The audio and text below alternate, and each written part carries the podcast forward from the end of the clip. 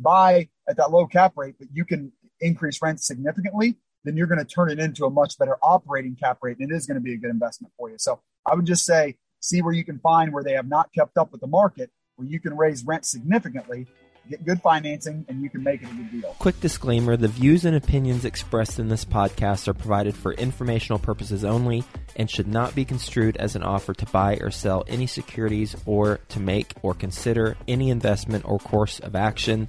For more information, go to bestevershow.com. Hello, best ever listeners. Welcome to the best real estate investing advice ever show. I'm Ash Patel, and I'm with today's guest, Lee Yoder. Lee is joining us from Cincinnati, Ohio. He is a full time commercial real estate investor and has almost 200 units under his belt. Lee, thank you for joining us. And how are you today? Doing well, Ash. Excited to be on the show. Thanks for having me. It's our pleasure. Lee, before we get started, can you give the best ever listeners a little bit more about your background and what you're focused on now? Sure. So I went to school for a really long time to become a physical therapist. Had a good job, was actually doing home health physical therapy where I drove around to people's houses and it was a great schedule, great for the family. But I was just really bored. I wasn't challenged in that, wasn't fulfilled with that work. So the company I was with actually asked me to come in the office, be the clinical director. Pretty soon I was doing no physical therapy. I was in the office 100% of the time, really kind of traditional client corporate ladder and really enjoying that work. But now my home life was not good because I was kind of getting carried away with the corporate ladder. Like, again, good job, but just not fitting what my wife and I like God was calling us to for our family and our life. So somebody turned me on to real estate, actually my partner today that was working with me at that corporate job. And I thought, okay, well, I want to get into this real estate. Talked to another guy that was doing it full time. And he said, Hey Lee, is there any way you can do your job from home? And for me, the answer was no. I always like to bring that up, Osh, because more and more people today can do their job from home, right? So I couldn't at the time, but I thought, man, but if I go back to home health physical therapy, I can't do that from home, but it's a very flexible, very relaxed job. So I thought if I want to do real estate as a side hustle, I should go back to home health. So that's what I did. I took a big pay cut, but I knew I was going to have the flexibility now and the mm-hmm. bandwidth to be able to start a real estate side hustle. So I did that. I left at the end of 2016, that corporate job. Wasn't until toward the end of 2017 that I got started. Got started with a, just flipping a single family home. The next year I got a duplex. The next year I started getting into multifamily, got a 16 unit, an 8 unit, and a 10 unit. It took about a year to turn those all around took all those full circle, sold them. And then this year we've gotten into syndication, and that's what we do now. We got a 45 unit, a 47 unit, and have a 96 unit under contract this year. So that's kind of been my progression. All right, hold on. You went way too fast. Yeah. Uh, so you reduced your salary. You went from being a physical therapist to a home health aide. And then you got into real estate. And then I just heard a lot of units getting thrown my way. So, what was your first deal? Yeah. We're just I was a physical therapist the whole time. I was just doing like a corporate job. So I was like a director of operations type role. So Got in it. the office, I'm doing no actual physical therapy. So we started with a flip, Osh. A lot of people start that way. My wife and I didn't know anybody. Nobody in our family was an entrepreneur, let alone real estate entrepreneur. And she's very risk adverse. I'm not, but I wanted to honor her and kind of meet in the middle. So we decided to start with a flip because just less risk, just because even if it all went south, we could have afforded the mortgage on that house. We could have afforded our mortgage along with that. So I said, worst case scenario, we're paying off two houses. We're paying off two assets. So that's worst case scenario. We did okay on the flip. The funny thing about it, Osh, was the amount of my pay cut for that year with my new job to allow me to get in real estate. That's how much we made in that flip. Oh, so that's great. It's like a perfect lesson of I just changed jobs, right? You didn't I, tell your wife that if you can't find a renter, you can use it as a man cave? No, we didn't cross that bridge. I didn't ask about that. That would, that would have been, it was in our town, so wouldn't have been a bad idea. Tiny little house. So did well on it, but just learned pretty quickly. And the whole time I'm listening to podcasts like this one, Osh, but people do different things. That, that's the cool thing about your guys' podcast. You have so many different people on there. There's a lot of different avenues you can go. But the people that I was following and felt like I identified with were saying, flipping is not investing. It's a job. If you want to really get into investing, go bigger, go bigger quicker. So I still felt like I had to learn it myself and do the flip. But with that flip, I was like, yeah, this was just a different job. I enjoyed it and it got my foot into real estate. So I still think it's an okay place to start, but I didn't stay there very long. I just did one and then I got into a duplex next. Did you do the duplex by yourself? Did you have partners? On both of those, I really did it by myself. I brought in contractors, but I was the GC and I really kind of did it by myself. And that my in-laws did lend us some money for the flip. Our home equity line of credit didn't come through quick enough. The bank got fired and, and there was a mess there because we could have done it on our own. We did the duplex on our own, but I started out kind of doing it on my own. And then when I got into the multifamily, the duplex we did a 16 unit. That's when I started bringing in one or two partners and doing joint ventures. All right. So the duplex, did you end up selling that? Yeah, we sold it in under a year, so it okay. really ended up like a flip. I did have it rented for a little bit. It was kind of a full turn. We gutted both units, and, and it was a full flip. But I got a little bit of a taste as a landlord because I managed that myself. And again, just learned really quickly, Osh, that this isn't what I want to do. I want to buy apartment buildings and have a third party manager. Lee, did I hear you say your next deal was a 60 unit? No, sorry, 16. Oh, 16. Okay. Yep. I was going to say you didn't try to go for a quad or a 10 unit before the 60, but okay. Yeah, that makes sense. Yep. 16 unit. So you wanted to go big. You were educating yourself. You yep. knew what you had to do. What were some of the challenges in going from a duplex to a 16 unit? I will say uh, a couple things. One is just wrapping your mind around it. Again, my wife and I, we felt crazy buying a duplex, having a second property, just because the people around us, friends and family, no one was doing that. So now going to a 16 unit just sounded astronomical. Like this is just something only incredibly wealthy people do. Just that kind of common thing. But that's where the podcast like this one, Osh, come into play because you start hearing more and more people. You're like, there are a lot of people doing this. So that was definitely one. It's just a mindset thing. But a property like that, Osh, it runs more like a business. So it's not like duplexes and single families. They're kind of based on comps. So I knew, hey, I'm buying it for this, and that's a really good deal because likely I can sell it for this with the 16 unit, now you're evaluating that as a business and underwriting for that is very different. So I really had to learn underwriting. So that was a big hurdle. Luckily, the Cincinnati REIA, every city has a REIA, and Cincinnati, I believe, is a very good one. And it has an apartment investing focus group once a month. So I started going to that. Also, I'm lucky to live in Cincinnati where Joe Fairless back in those days, uh, it's back now, but had a meetup. So I was going there and learning. You really have to learn how to underwrite. So at the apartment focus group, the guy that led that had gone to one of the boot camps and gotten some coaching, like Joe and some other guys offer. Maybe you do too, Osh. And he had learned it. He was really just passing that on to us. So through that group, I really got good at underwriting. And that was a big hurdle to get into that. And then I would say if you're going to manage it, that's a huge hurdle. I decided not to do that and use a third party manager. And then it just comes down to finding a good one, which is kind of a hurdle too. But I was able to find it. All right, a couple questions. What are things that people leave off on underwriting typically? I'll tell you just from experience, something I left off is deferred maintenance. On the 16 unit, we knew it was very poorly managed. So we were coming in with a big capex budget. You can't hardly ever get this today, but we did get a big amount of money back at closing to help with the roof and stuff like that. So I had a good grasp, Osh, on the capex. There were three vacant units already. I figured a couple more were going to become vacant. So I had a good budget to take on those. What I did not expect, and what I've learned a couple times, it's taken me a couple properties to learn, is that the people that stay and are happy to stay and are happy to take on the increased rent, and you think their unit must be decent because they're living in it. It's not the case. You go in and we spent thousands on some of these units because while the previous owner was okay with them not having running water to their vanity mm-hmm. sink in the bathroom, we're not okay with that. So we're going to fix that. And they don't have hot water. So we're going to fix that. And things are falling down. It was big. The deferred maintenance and the units we spent a lot of money on that. And I ended up actually on the very first one, I put some extra money of my own into it to kind of take care of some of those things. And it all worked out, but we spent more money on that for sure. We'll get back to the show in just two minutes, but first, some sponsors I'm confident you'll find value in learning more about. I'd like to introduce you to my good friends over at PassiveInvesting.com, a private equity real estate firm based out of the Carolinas.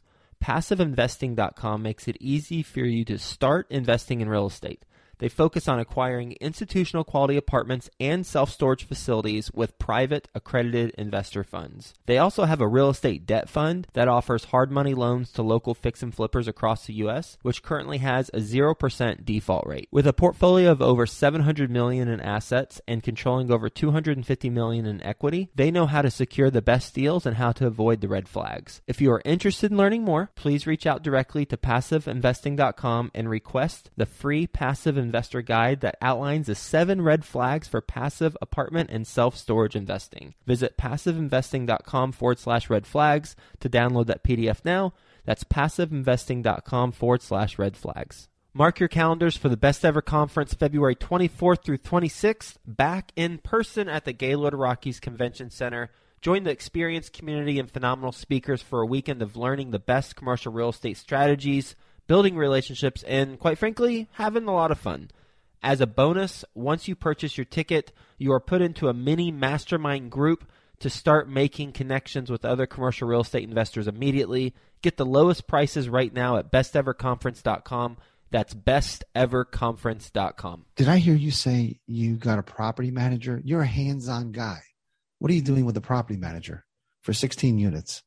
You know, Ash, again, listening to podcasts, I feel like a good bit of advice for me anyway. Again, everybody's different is figure out what you're good at, but then also figure out what you enjoy. I mean, if I'm going to create this business for myself, I'm still doing physical therapy full time during this, but I want to do real estate full time, but I want to do the parts of real estate that I want to do and taking calls from residents. Again, we did it for a little bit on that duplex, Osh, and we had great residents. They were easy. It was a good area. I didn't enjoy that burden of knowing that they're going to be calling me. And I'm not super savvy as a plumber or an electrician. So I just knew early on that's not what I want to spend my time doing. I want to spend my time finding deals, finding money, putting that together. I always kind of knew I wanted to end up going the syndication route.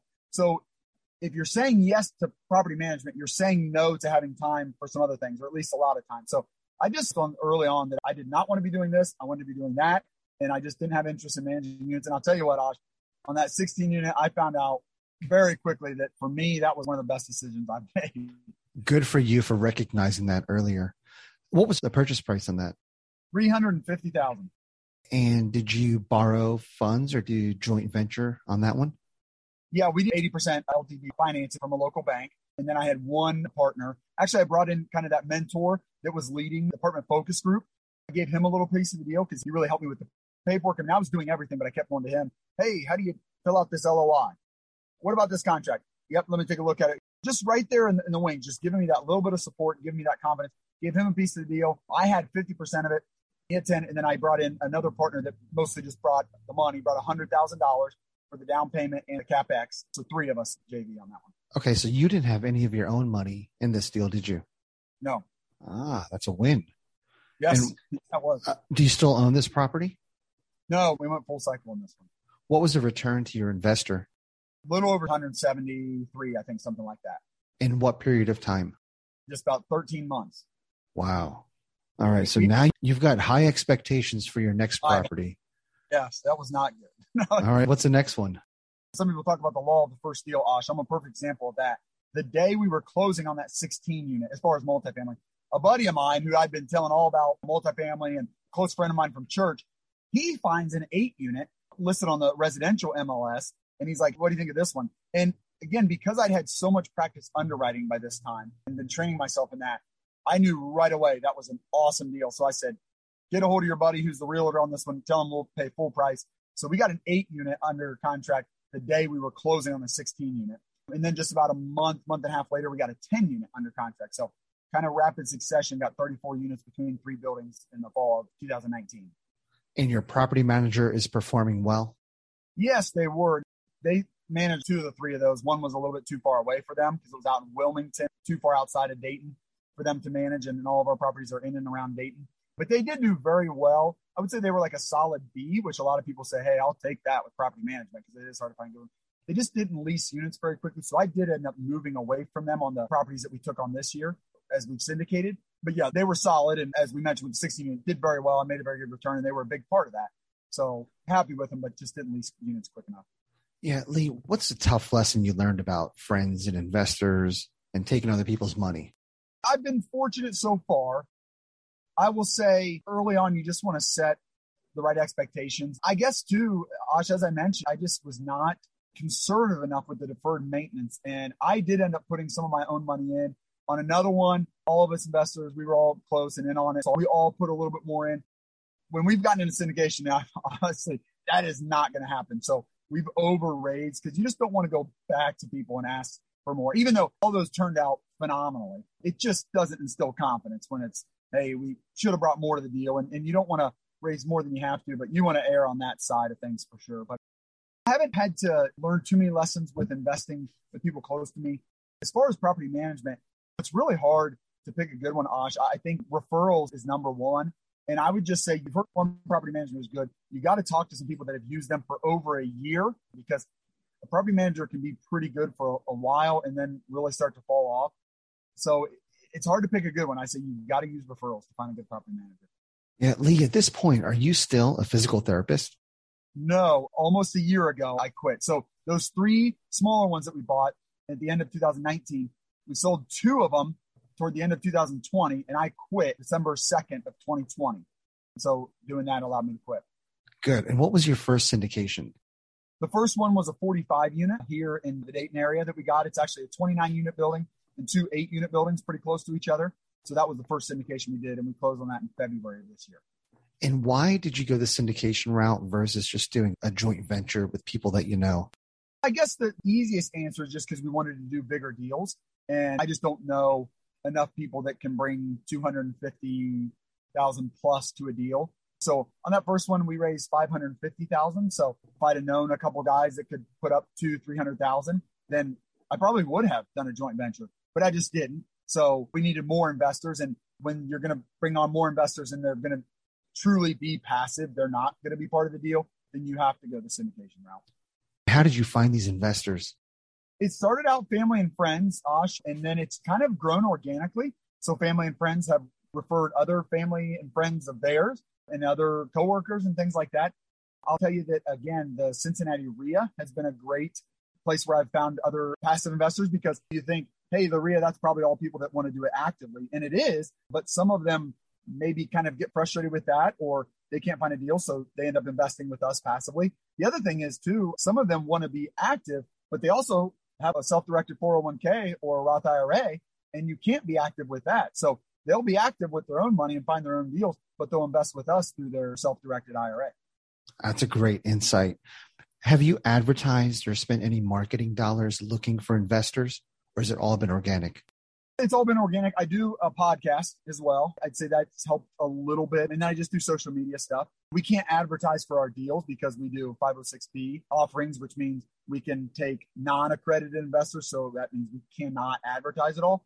But I can still talk about what we're doing, talk about the properties that we've already taken down, and just kind of show what we're doing. So people that know us and have heard of us will kind of see what we're doing and then they'll ask about it. And Lee, on your 45 unit, do you still own that? Yes. What's the return to investors, projected return? We always do a preferred return, but the way we usually like to look at it, Osh, is that there's an annualized return. So if we were to sell, our projected return is that over five years, if you look back what they've made and what they make from the sale, it would be an 18% annual return for them. Thank you for using that metric versus multiple IRR and all the other crazy numbers. I honestly just want to know what's my annualized cash on cash return. So if I take the amount of money I get back divided by the number of years I've had it, that's all I want to know. Thank you for that. I hate when people say, "Oh, we're looking for a 1.6 multiple." I don't know what that means, man. Like, how long are you going to hold it? Oh, it means very different yeah. things. Two years or eight yeah, it could be a 5x multiple. You're going to hold it for 50 years. It just, right. yeah, again, I appreciate that. And I wish more people did that. So awesome. What's the deal that you're working on now? So now we're working on a 96 unit, also up here in Dayton. And it's actually kind of a unique one, Osh, because they're all quads. So it's 24. A lot of roofs. Quads, a lot of roofs. Yep. But they're all right on this like little roundabout. So it kind of looks, acts, and breathes like a 96 unit apartment complex, but it's actually all these little quads. So there's a lot of roofs, and we've got a big capex budget for that. But we also just love the little brick branch boxes on a slab, electric baseboard heat, just very simple, easy buildings to maintain. Are they all single story? Yes. I would imagine they all have a yard. Yeah, there's a lot of green space. How did you find this deal?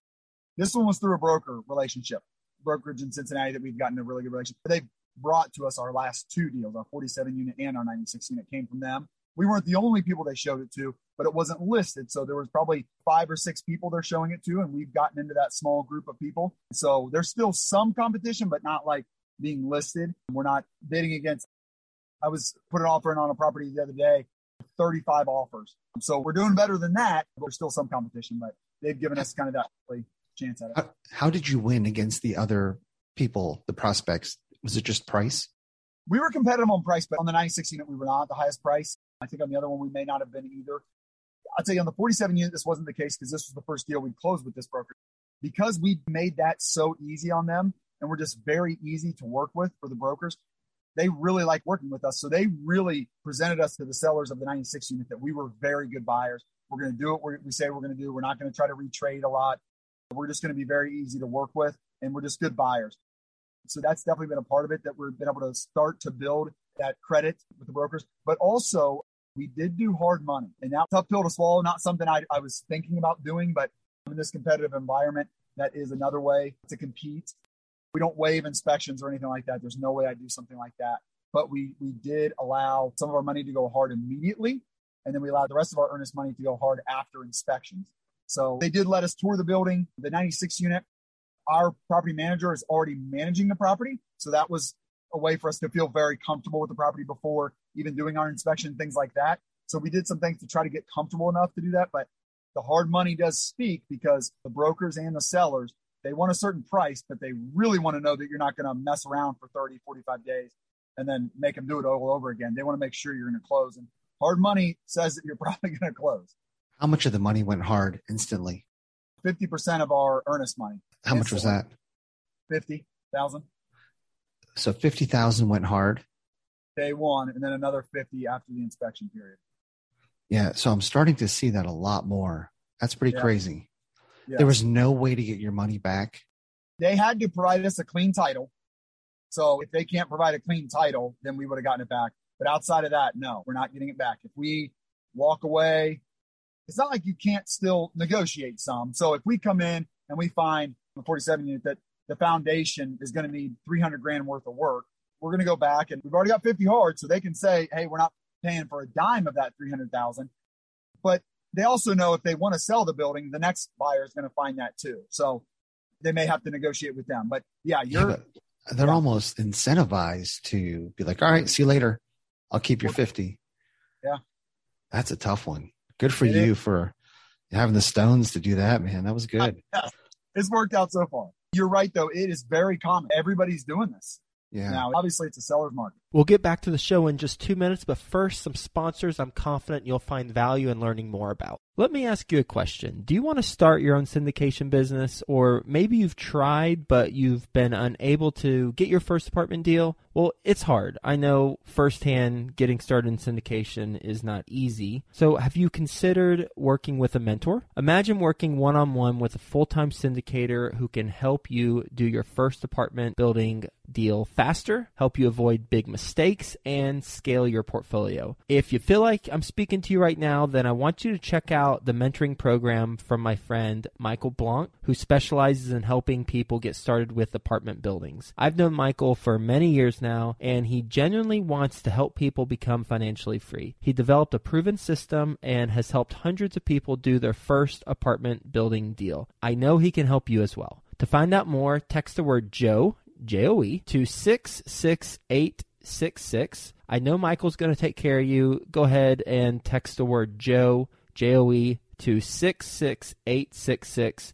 Do it right now while it's fresh on your mind, and let's get you started with your own apartment syndication business. Deals and money. We are constantly seeking deals and money as real estate investors, and I bet you're having a challenge right now, especially with deals, if you're like most real estate investors, because it's tough to find deals right now. But here's the thing there's a competitive advantage out there that, when implemented, it will help you accomplish your objective of getting more deals and or getting more investors. And that is having a great follow-up system. Having a great follow-up is one of the keys to success in real estate and Follow-Up Boss is the leading CRM for real estate. This is the system you need in place so you can reach out to owners and brokers directly for deals or you can follow up with your investors and you do it all in one spot. The CRM makes it 10 times faster to call and text owners, then integrates those into a software so nothing slips through the cracks. The Follow Up Boss conversion system and powerful management tools help align your methods and drive growth that otherwise it could have been missed and probably would have been missed. Go to followupboss.com forward slash best ever to get a system in place. And if you need help, they got you covered. Follow Up Boss offers experts seven days a week. You can pick up the phone and speak to an actual human being anytime during business hours. Visit followupboss.com forward slash best ever to check out how much time you could save by streamlining your follow up process. Best ever listeners, they're treating you extra special. You get an extended 30 day free trial, twice the length of the normal trial for a limited time. Go to followupboss.com forward slash best ever and perfect your follow up. What was the purchase price on this property? On the 96, 6 million. And how much did you raise? We're in the middle of that, but at 1.65. Okay. So that'll be your total raise. Yes.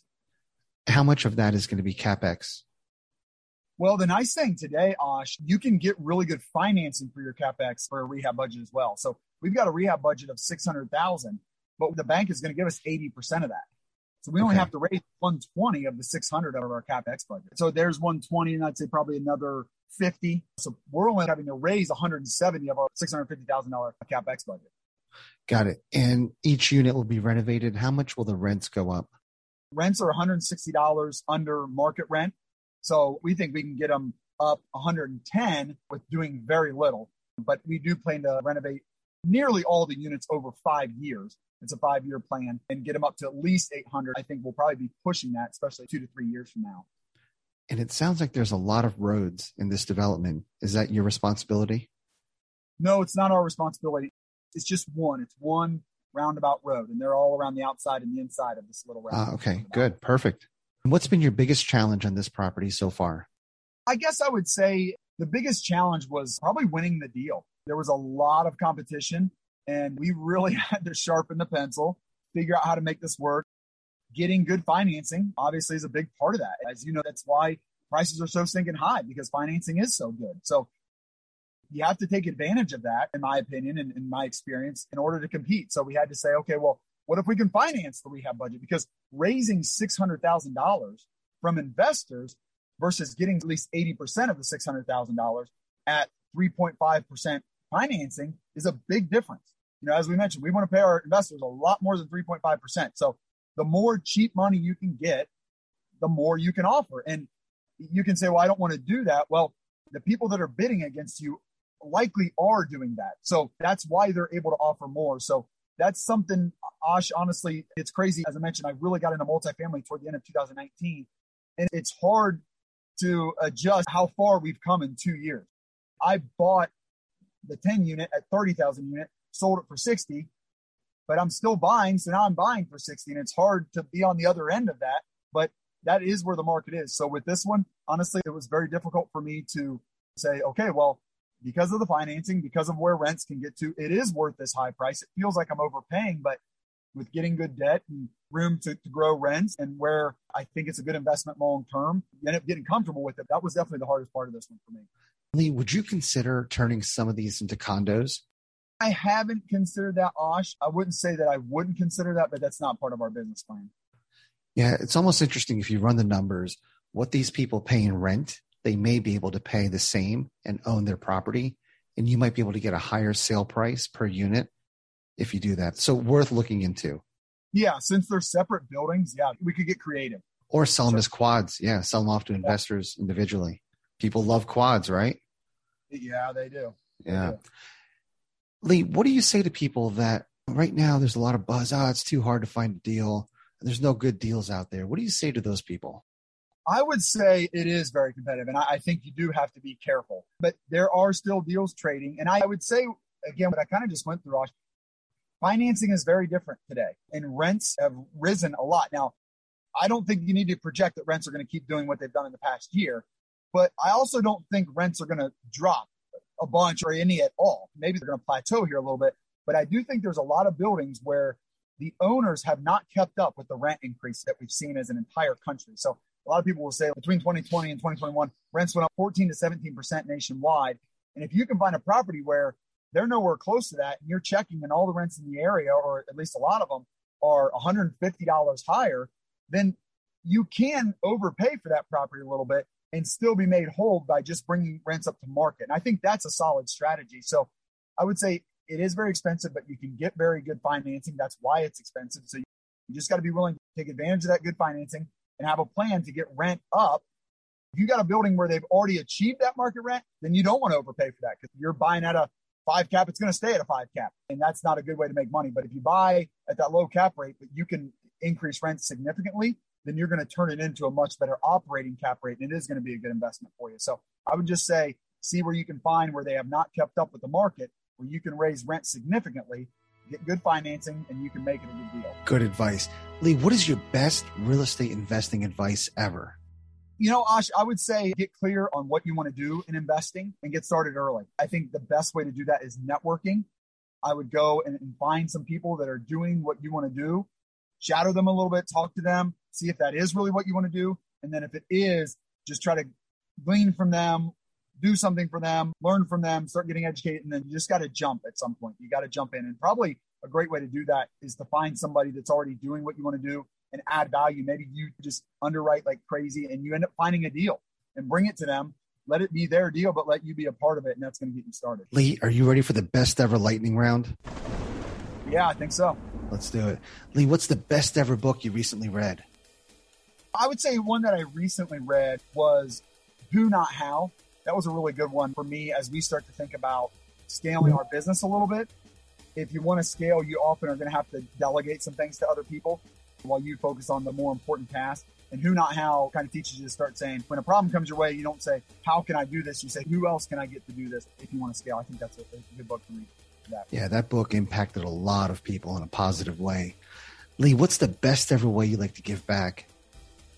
You know, Ash, my wife and I, we have two young kids, and we really like to involve them. And, and so we're actually working now. My, my wife has been working on this for the past couple weeks, getting just like a small gift to give to our residents and just give them something. We've done this in the past when COVID hit. We gave some Kroger gift cards to our residents. We've done some gift cards and, and, a little gift at Christmas. And it's fun just to give back to the residents. We've got these people right here. Some of them hurting in different ways or in different situations. So, so far, we, really like to give back. And, and it's fun involving our kids to teach them that God has really blessed us in a big way and through real estate. And we think we need to be good stewards of that blessing and, and, try to bless others. So we're trying to teach our kids that it's fun that we can involve our kids and do that with our property, mix our work with that. That's awesome. And Lee, how can the best ever listeners reach out to you? Yeah, Osh, probably the best way is to check out our website, threefold, R-E-I.com. So that's T H R E E F O L D R E I as in real estate investing.com. Definitely check us out there. And then you can find me on Facebook and Instagram too, Lee Yoder look me up there. But check out our website for sure. Awesome, Lee. Thank you again for coming on the show, sharing your story in just two years, going from a physical therapist to acquiring hundreds of units. Incredible story. You're just getting started, man. Again, thank you so much. Absolutely. Thanks, Osh. That's our pleasure. Best ever listeners, thank you so much for joining us and have a best ever day.